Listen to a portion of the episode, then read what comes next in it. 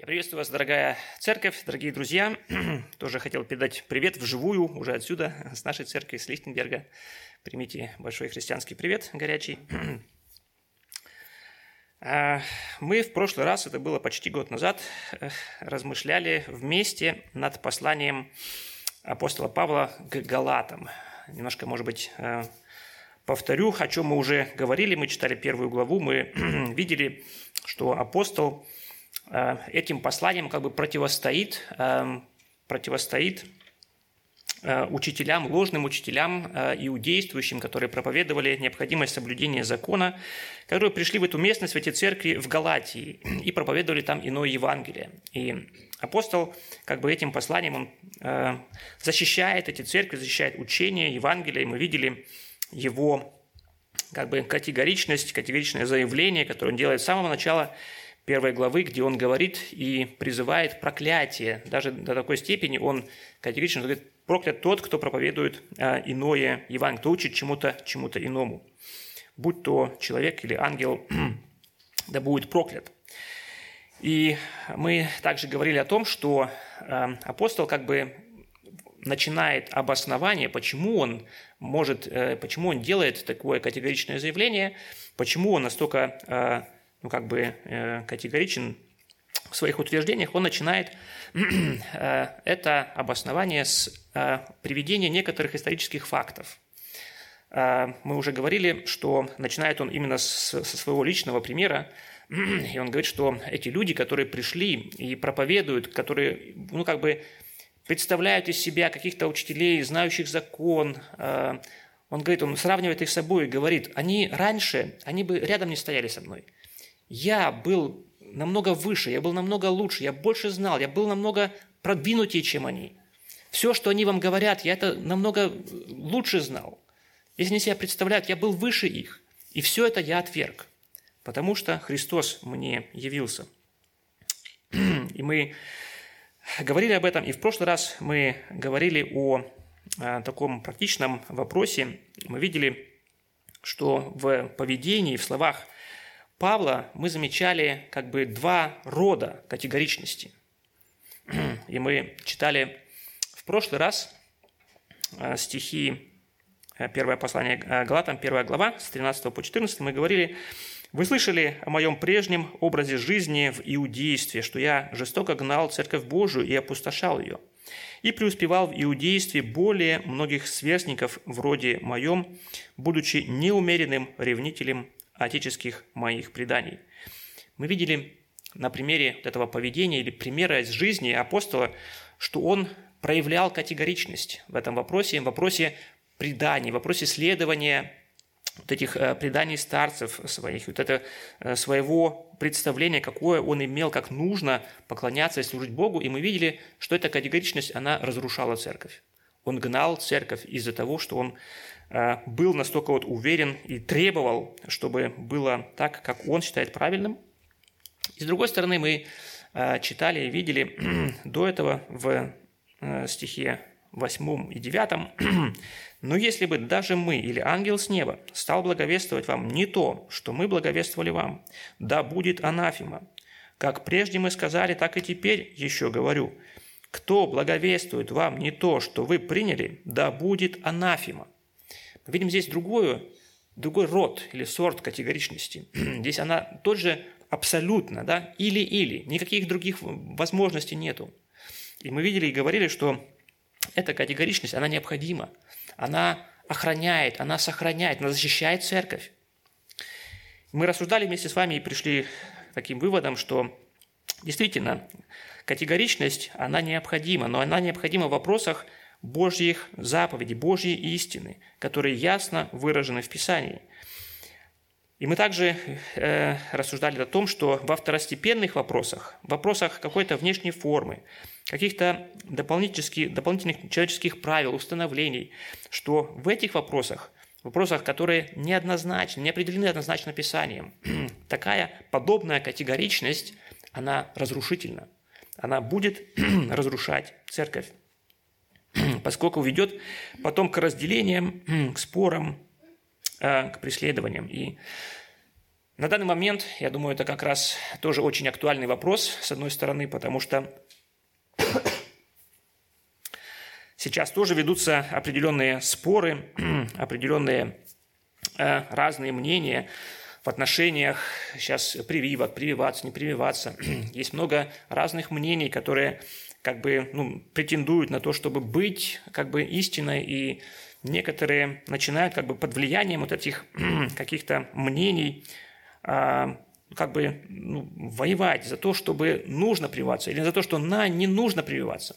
И мы можем сказать, что в Писании мы не находим этого, мы не можем на основании Писания определить однозначно, нужно или не нужно. Это, мы можем однозначно сказать, что это вопрос свободы, это вопрос свободы совести. Каждый может определять или может в этом вопросе поступать так, как совесть ему подсказывает, как в соответствии со своей совестью, но единственное, что нужно для этого, как Павел говорит в другом месте, в других отношениях, но мы можем применить этот принцип: есть мясо или не есть. Если ты ешь мясо, ешь для славы Господа. Не ешь, не ешь для славы Господа. То же самое можем сказать здесь. Если ты прививаешься, то прививайся, но для славы Господа делай это. Если не прививаешься, не прививайся, но делай это для славы Господа. Но мы не можем сказать или сказать, что вот моя позиция правильная, и теперь мне нужно воевать против другой позиции. Это было бы неправильно. Поэтому нам нужно различать, где категоричность необходима, а где категоричность разрушительна. И в прошлый раз э, мы говорили тоже как бы более подробно, или более как бы вот этот принцип мы применяли в отношении э, церкви, в отношении вот, общежития церкви, да, каким образом церковь вообще функционирует, какие есть там правила, установления. Да, есть некоторые вещи, которые точно определены Писанием, допустим, то, что ну, пасторами, допустим, могут быть только э, мужчины, только братья. Да, здесь нет какого-то, э, возможно, каких-то возможностей, и мы не можем сказать, да, что ну, вот, это было какой-то культур, культурной как бы, особенностью того времени. Да? Это определено особенно. Спасибо.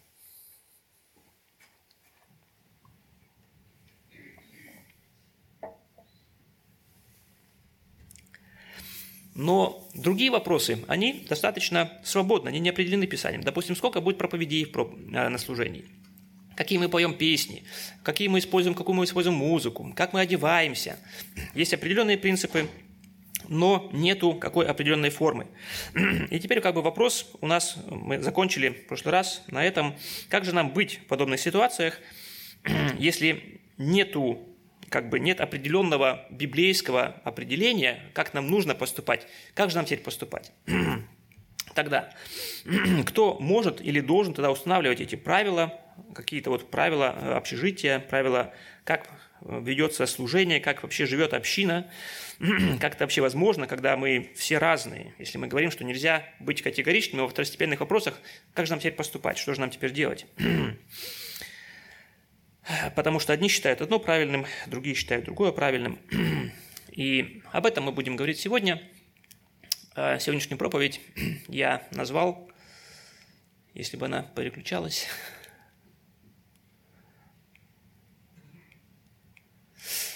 Разногласия, испытания веры и смирение. Основная мысль сегодняшней проповеди – это смирение и доверие Богу важнее, чем моя правота. Итак, мы сталкиваемся с такими ситуациями в нашей жизни, в жизни нашей, в жизни общины, что есть определенные понимания, представления, особенно вот в таких общинах, как наши. Это, может быть, такой более острый вопрос, потому что здесь как бы многие есть из тех, кто стали верующими где-то в других церквях. Они приехали откуда-то, где они выросли, где не родились в других церквях, они выросли, они привыкли к определенным э, к стандартам, к каким-то правилам. И вот они приезжают в другую церковь, и они считают, что вот так должно быть. А здесь все по-другому, здесь какие-то вещи по-другому делаются. И возникает иногда напряжение. И как же нам быть в таких э, вопросах, где нет э, определенного библейского понимания, есть разные представления. Как это можно решить, если есть, возникают разногласия? Один считает, надо так делать, другой считает, нужно делать по-другому.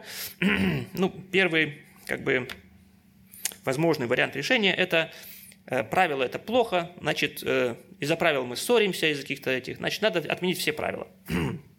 самый легкий такой, может быть, сказать, примитивный вариант решения. Но мы уже в прошлый раз тоже говорили, помните, мы, была такая фотография улицы, где было все забито машинами, да, и каждый там как бы рулит по своим правилам, и мы видим, что это как бы приведет к хаосу, да? Не может, не можем мы как бы существовать без того, чтобы есть определенные, чтобы был определенный порядок. Он необходим для того, чтобы мы, эти правила необходимы для того, чтобы они регулировали вот это наше общежитие, чтобы мы могли вообще жить вместе. Ну, следующий вариант, может быть, тоже ну, один из возможных вариантов.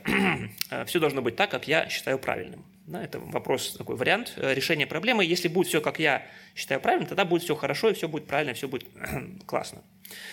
Я думаю, со временем, когда мы взрослеем, или в определенном возрасте, да, это еще оказался нам очень таким, ну, легитимным способом решения проблемы, да, и мы думали, что вот так, как я хочу, это правильно, и мы добивались того, что мы хотим, своим, может быть, криком, э, какими-то капризами своими, да, ну, со временем, по времени возраста, как мы возрастаем, как мы растем, мы понимаем, что не работает, да, вот этот вариант, он не очень, как бы, прагматичный, потому что понимаем, что есть другие люди, у них тоже есть свои какие-то определенные мнения, понимания, желания, и мы не можем всегда требовать э, того, что мы хотим. И это ведет, скорее всего, к э, ну, каким-то спорам. Ну что, если у нас есть тогда следующий вариант вопросов, решения вопросов, у нас есть, у каждого есть какие-то определенные мнения, может быть, там у какой-то группы есть своя, свое мнение или схожее мнение, у другой другой. И следующий, как бы, ну, вариант решения, какой мы можем предложить или можем, как бы, представить себе в подобных ситуациях, это вопрос или решать вопрос, как бы, ну, каким-то таким демократическим путем, да? Путем голосования. Давайте проголосуем.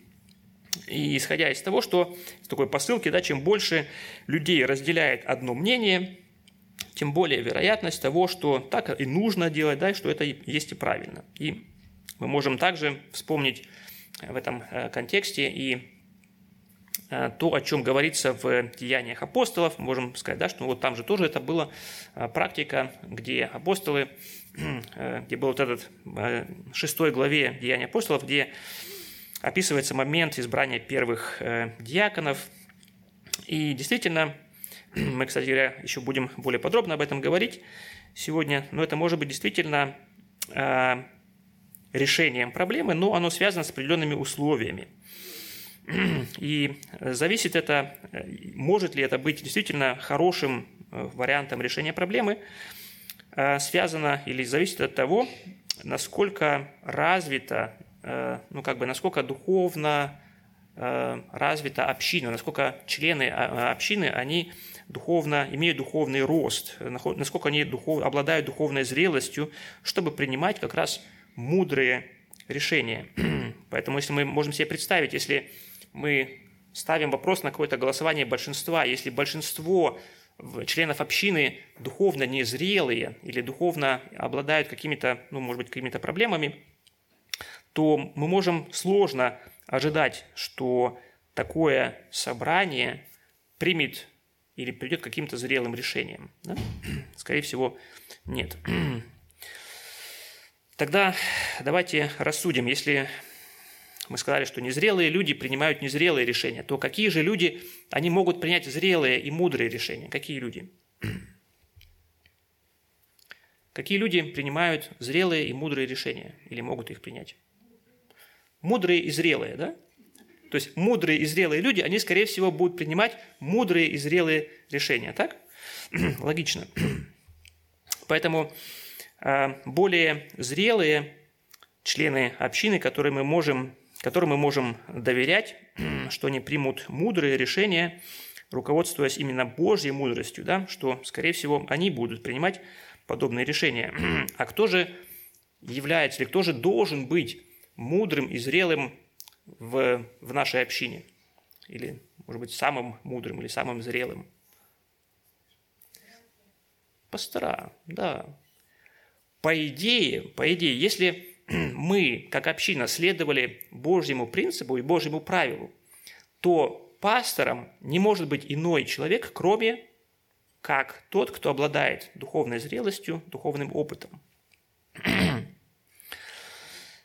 То есть по определению пастырями или пресвитерами могут быть только как раз такие духовно зрелые люди, которые прошли предварительную проверку, прошли испытания от, со стороны общины, которым также было выказано это доверие со стороны общины тем, что они были поставлены на, эту, на это положение. И действительно, мы, если мы читаем э, первое послание Тимофею три, четырнадцать, пятнадцать, здесь апостол Павел обращается как раз к Тимофею, кто является также пастором э, в, в то время в Ефесе.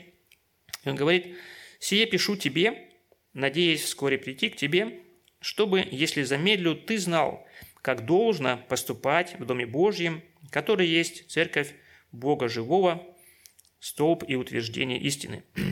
То есть Павел пишет этому молодому пресвитеру в Ефесе, напоминая ему, что ему нужно знать, как поступать в Доме Божьем.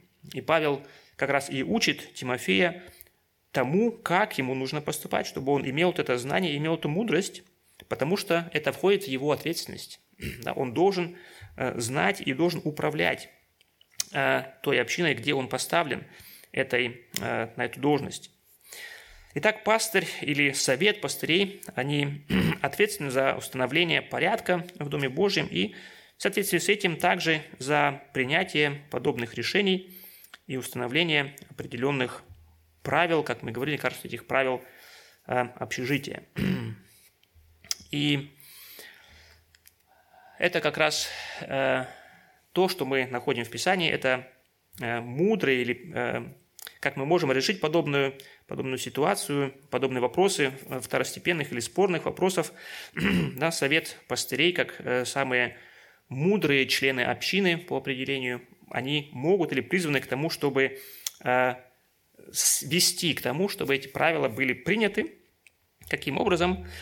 Мы сейчас э, посмотрим один из э, примеров э, такого мудрого руководства э, в общине мы находим э, в, как раз в этой э, шестой главе книги «Деяния апостолов». Это посмотрим сейчас как пример, да, вот как вот э, возникла определенная ситуация, определенное разногласие, и как она решалась в церкви в тот момент, в общине. Мы прочитаем, давайте, с первого стиха шестой главы. «В эти дни, когда умножились ученики, произошел у эллинистов ропот на евреев за то, что вдовицы их пренебрегаемы были в ежедневном раздаянии потребностей. Тогда двенадцать апостолов, созвав множество учеников, сказали: нехорошо нам, оставив Слово Божие, пищись о столах. Итак, братья, выберите из среды себя семь человек изведанных, исполненных Святого Духа и мудрости, и поставим их, их поставим на эту службу».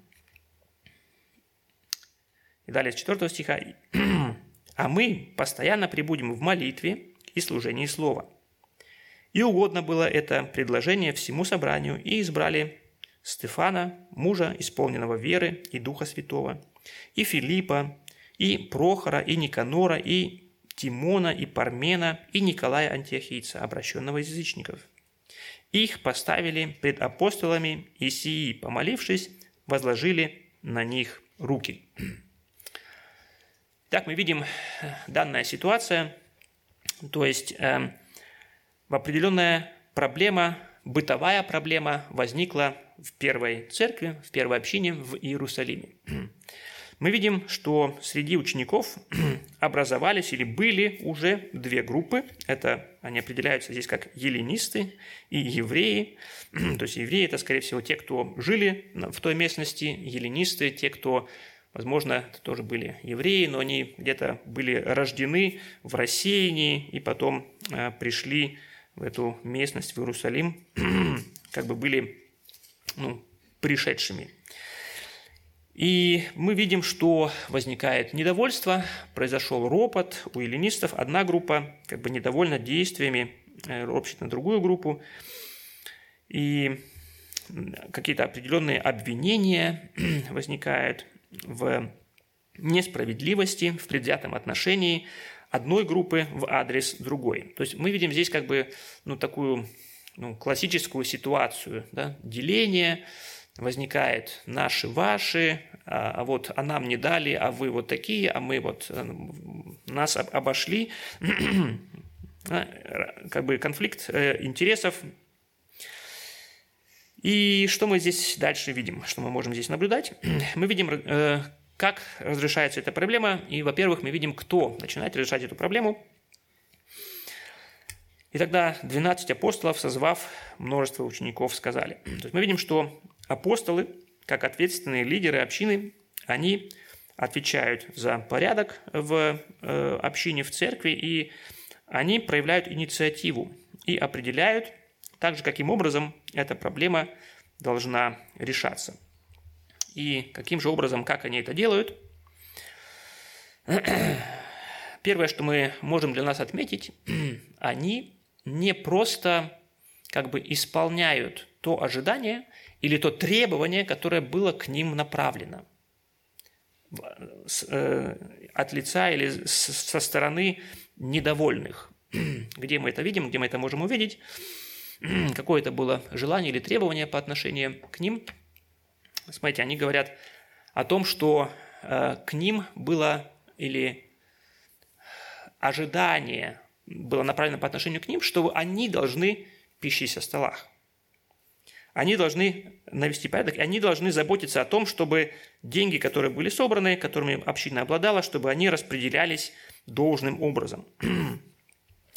И действительно, если э, мы смотрим на, ну, как бы на развитие церкви, э, читаем прежние главы, то мы видим, что в, поначалу действительно оно так и было, что апостолы, они распоряжались денежными средствами, которые были им предоставлены.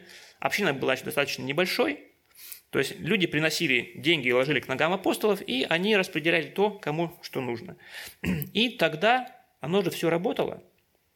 Оно же тогда, вот когда апостолы этим занимались, было же все классно, было все хорошо, и поэтому в лице или в глазах, в понимании вот этой группы эллинистов это было решение проблемы. Апостолы, ну почему вы снова не возьмете э, эту ответственность на себя и начнете делать ее, чтобы оно было опять нормально, чтобы было опять хорошо? Для них решение проблемы, оно уже стоит. Они уже как бы с этим решением или с этим даже требованием, они как бы ну, подходят, или это ожидание их э, направлено по отношению к руководителям, к апостолам э, их общины. И, скорее всего, эллинисты, они были убеждены, что вот эту проблему, это, то, что вот это возникло, возникло, возникшую эту проблему, нужно решить именно таким образом, и это правильное и хорошее решение проблемы.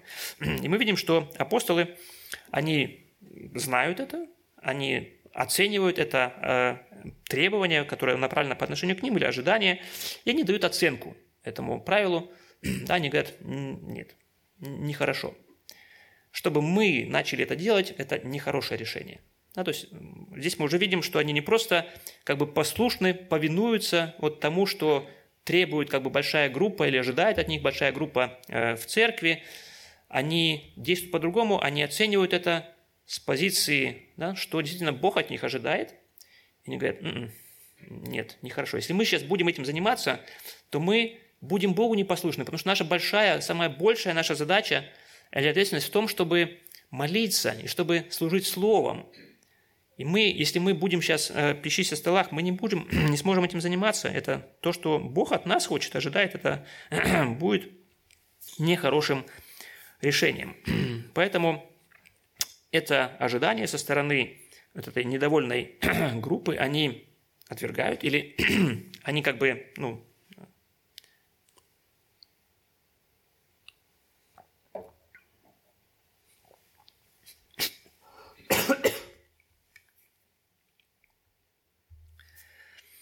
они не удовлетворяют их просьбу, Ну как же они теперь подходят, начинают решать эту проблему? Мы читаем это во втором стихе. Они, созвав множество учеников, сказали. То есть мы видим, что они проявляют инициативу, апостолы, совет пастырей, они проявляют инициативу в решении, они оценивают то ожидание, которое было к ним направлено, и они теперь решают этот вопрос, решают вопрос по-другому. Они привлекают всю общину к решению данной проблемы. Это было их решением в данной частной конкретной ситуации. И давайте подумаем, почему они это делают или почему не могли так поступить. Они знают свою общину, они знают их духовный уровень и готовы доверить им решение этой проблемы. Действительно, они могли это сделать, поскольку мы видим проявление духовной зрелости в общине, и где мы можем увидеть проявление этой духовной зрелости. Опять же, может быть, хотелось бы к нашему опыту, к вашему опыту обратиться. Как часто вы встречали ситуации, когда образовывались какие-то партии, какие-то лагеря, которые разные имели идеи, представления, мнения? Бывало такое? Где кто-то имеет такое мнение, представление, другие по-другому думают. Что потом происходит в подобных ситуациях?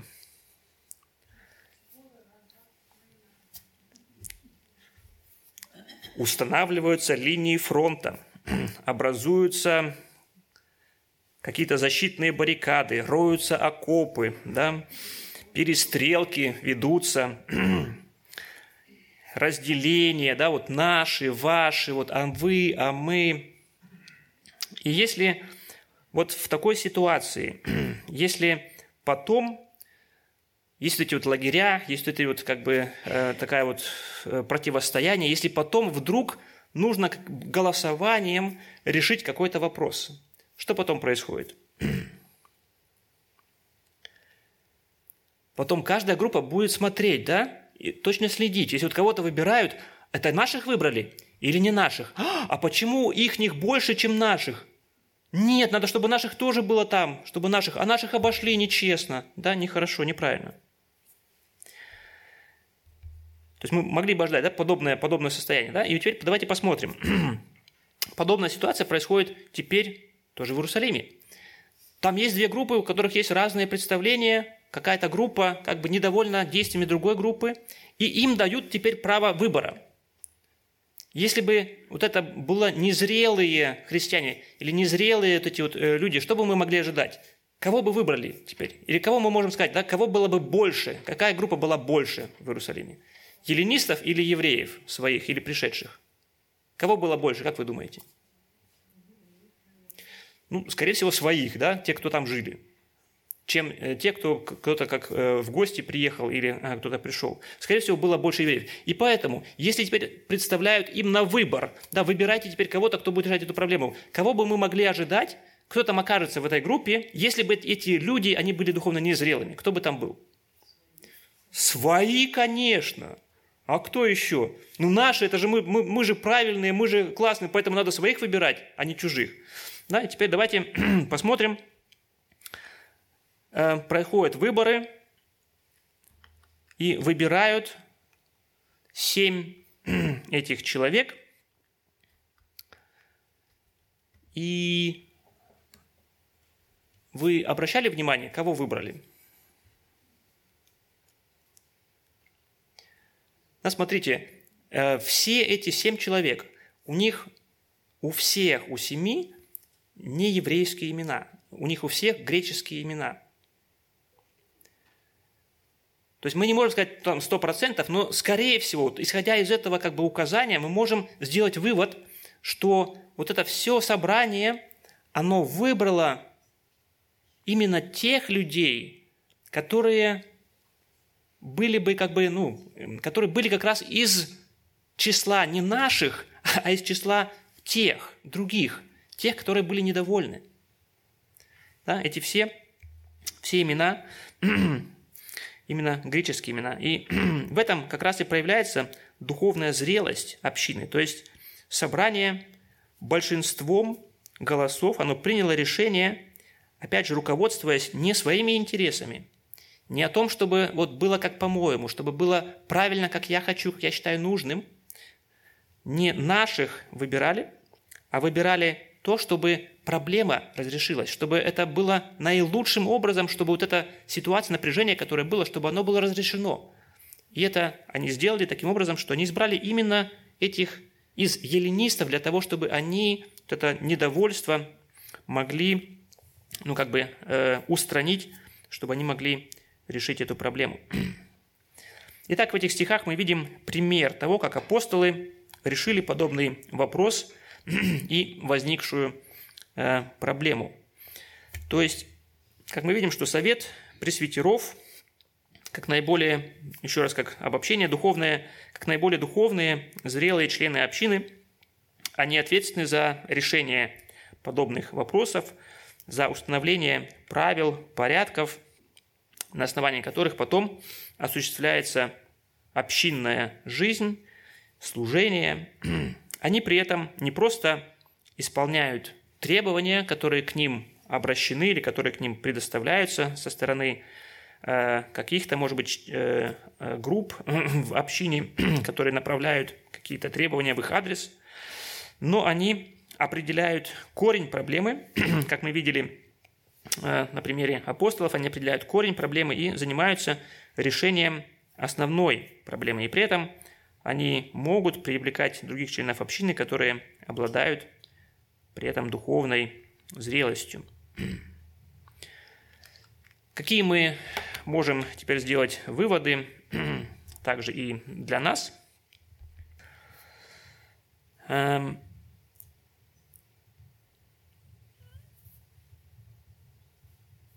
Если подобные какие-то проблемы или разногласия, или разномнения возникают также и в нашей общине, когда возникает как бы определенное напряжение по каким-то вопросам, с одной стороны, это вызывает неудобства. Но то, как мы эти проблемы впоследствии разрешаем, как мы решаем эти проблемы, это напряжение показывает уровень нашей духовной зрелости или зрелости нас как общины, как общности. Это с одной стороны. С другой стороны, подобные ситуации – это возможность для нашего развития, для того, чтобы нам вырасти впоследствии духовно. Чем нам нужно руководствоваться в подобных ситуациях? Об этом апостол Петр, обращаясь, говорит к нам, в пятой главе, первое послание, с первого по шестой стих, мы говорим, вернее, мы читаем здесь, первое Петра пять, с первого по шестой стих. «Пастырей ваших умоляю я, сопастырь и свидетель страданий Христовых, и соучастник в славе, которая должна открыться.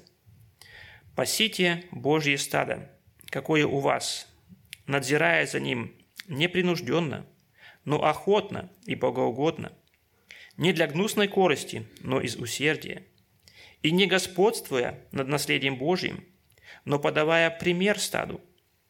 И когда явится пастырь-начальник, вы получите неувядающий венец славы. Также и младшие, повинуйтесь пастырям. Все же, подчиняясь друг другу, облекитесь смиренномудрием, потому что Бог гордым противится, а смиренным дает благодать. Итак, смиритесь под крепкую руку Божию, да вознесет вас в свое время». То есть эти стихи, в этих стихах апостол в первую очередь обращается к пасторам. «Пастырей ваших умоляю». «Я сопастырь и свидетель страданий Христовых». Здесь говорится, или он призывает э, к тому, чтобы пасти стадо непринужденно и охотно, из усердия. Как вы думаете, легко пасти или вести, заботиться об общине, к которой я... Ну, поставьте себя на место вот пастыря, вот представьте, что вы, на вас лежит эта ответственность, вам нужно заботиться, и вы, как бы переживая от всего сердца, вот всей душой, вот всем своим естеством, целиком вы преданы своему этому делу, вы заботитесь, вы все свои ресурсы отдаете, все свое сердце отдаете, вкладываете в то, чтобы именно решать, чтобы э, община росла, чтобы был этот и мир, и благополучие, благословение. И если в ответ на это вы встречаете сопротивление, непонимание, подозрения, какие-то обвинения или, может быть, даже нападки, в ответ на то, что вы вот э, с искренним сердцем желаете блага, благословения общине, как вы думаете, легко тогда пасти именно непринужденно и охотно общину? Легко тогда будет? Да, тяжело. Скорее всего, это будет э, очень где-то и тяжело, и обидно. И в подобных ситуациях, на самом деле, они также являются испытанием, испытанием веры для пастырей. Какая будет их реакция? Если вот возникают э, такие ситуации, возникает напряжение где-то в общине, где-то какие-то ожидания высказываются пастырям или какие-то претензии, они пытаются как бы решить проблему, пытаются как бы все это разрешить хорошим, ну, исходя из наилучших пожеланий. Это встречает как бы какую-то оппозицию и нежелание. Да? В этой ситуации как пастырь может реагировать или какому искушению он подвергается в данной ситуации? Потому что где здесь говорится, или о чем говорит апостол Петр здесь, что, во-первых, искушение тогда начать как бы служить принужденно или просто, ну как, опустить руки, да, что вот, ну я хотел, я вот старался, да, вот, а они вот как все им не, не так, и все не то, и сколько можно, и ах, я уже, уже устал, да, и как бы вот так вот, ну, бросить, опустить руки, да, и вместо того, чтобы служить как бы вот непринужденно, просто служить уже, ну, по, по долгу, да, вот из принуждения, вот, потому что нужно, ну вот, ну ладно, ну, ну, буду я вот сейчас что-то делать, да, но уже без такого искреннего желания, принужденно, по принуждению. Или же вторая, второй вариант решения или реакции – это начать господствовать. То есть начать как бы авторитарно влиять или авторитарно действовать, да, да? Ну, как это? Кто здесь главный? Ну, ну, ну поставили же меня, ну все, должны слушаться. Я сказал, значит, так должно быть. И все, и циц, и нечего. Это тоже вариант решения проблемы. Или вариант, как я могу отреагировать, как пастор в данной ситуации. Да, просто сказать, что вот, все, молчок. Я сказал, так и должно быть. Да? Начать господствовать над, над, над э, стадом. Это слово, как раз и господствовать, подразумевает господство сильной личности над слабой. Сказал, значит, так и должно быть. Но вместо того, то есть получается, как бы, ну, вот это искушение, вместо того, чтобы вести общину своим примером, вести за собою, ободрять, убеждать, увещевать, то есть искушение начать просто э, приказами какими-то э, властвовать. Но то, что Бог ожидает в данный момент от пастырей, это не то, да, то есть он пред... апостол Петр здесь, как бы, или Бог через него предостерегает э, пастырей от подобных, от, от этой опасности, подобной реакции, как бы, ну, разочароваться или опустить руки, начать принужденно служить или же начать господствовать, но то, к чему э, Бог призывает здесь пастырей, э, их реакции, то, что он ожидает от них, это смирение. В шестом стихе мы читаем: «Итак, смиритесь под крепкую руку Божию, да вознесет вас в свое время». Недостаточно для пастырей просто надеяться на то, что, ну, когда-то же община должна уже образумиться, что они когда-то же уже будут, должны вырасти духовно, стать более зрелыми, тогда они уже будут более снисходительными и благодарными. Если я как бы надеюсь таким образом на людей, что они изменятся, что они будут э, другими. Большая опасность что такие ожидания приведут меня скорее к разочарованию и горечи, потому что это надежда не на Бога, а на людей. Но апостол призывает нас здесь смириться под крепкую руку Божию. То есть он призывает к тому, чтобы не просто, чтобы не, пропу- не пустить, не впустить горечь в свое сердце, призывает к тому, чтобы не обидеться, не опустить рук, но дальше заботиться о интересах, о росте общины. И для этого нужно, для пастырей особенно, нужно понимание, что Бог ведет его, ведет общину, он ведет своей рукой. И нужно также доверие, что это Божья рука, которая ведет, что она крепкая. И нужно то, что Бог ожидает теперь в этой ситуации. Теперь нужно смирение и подчинение не людям в данной ситуации, но подчинение и смирение Богу. Смириться под это Божье крепкое э, водительство. Но эти стихи или этот отрывок, он обращается не только к пастырям, он обращается также и к нам, к общине. Потому что здесь говорится также и младшие, да, то есть не те, кто поставлены на, какие-то, на какое-то э, положение в церкви, но те, кто являются членами общины. Подобные ситуации, в которых возникают подобные напряжения, где где-то есть разногласия, непонимание, где у меня есть другое мнение или понимание того, что нужно сделать в данной ситуации, чем то, как это видит руководство общины или пасторский совет. Когда возникают разномнения в определенных о таких подобных вопросах, когда я уверен, что я прав, то как вам кажется, вот если у меня есть свое мнение, я его считаю очень обоснованным и правильным, легко мне тогда принимать как бы вот руководство со стороны пасторского совета, которые как бы думают по-другому или принимают какие-то совсем другие решения? Легко мне тогда? Или легко такому человеку в подобной ситуации? Да, когда он уверен в своем, он уверен в своей правоте, он уверен, что вот так нужно, ну вот сто процентов. Да, нелегко. И тем не менее, Писание призывает нас, также и младшие, повинуйтесь своим пастырям. Мы вот на, это, на положении, которое Бог поставил нас в церкви, мы призваны к тому, чтобы подчиняться и следовать за нашими пастырями. Что это значит? Значит ли это теперь, что пасторы всегда правы? Но мы же должны за ними следовать. Значит ли это, что они всегда правы? Нет. Это не значит, что они всегда правы. Они тоже люди, да. Значит, значит ли это, что они никогда не делают ошибок? Нет. Это не значит, что они никогда не ошибаются.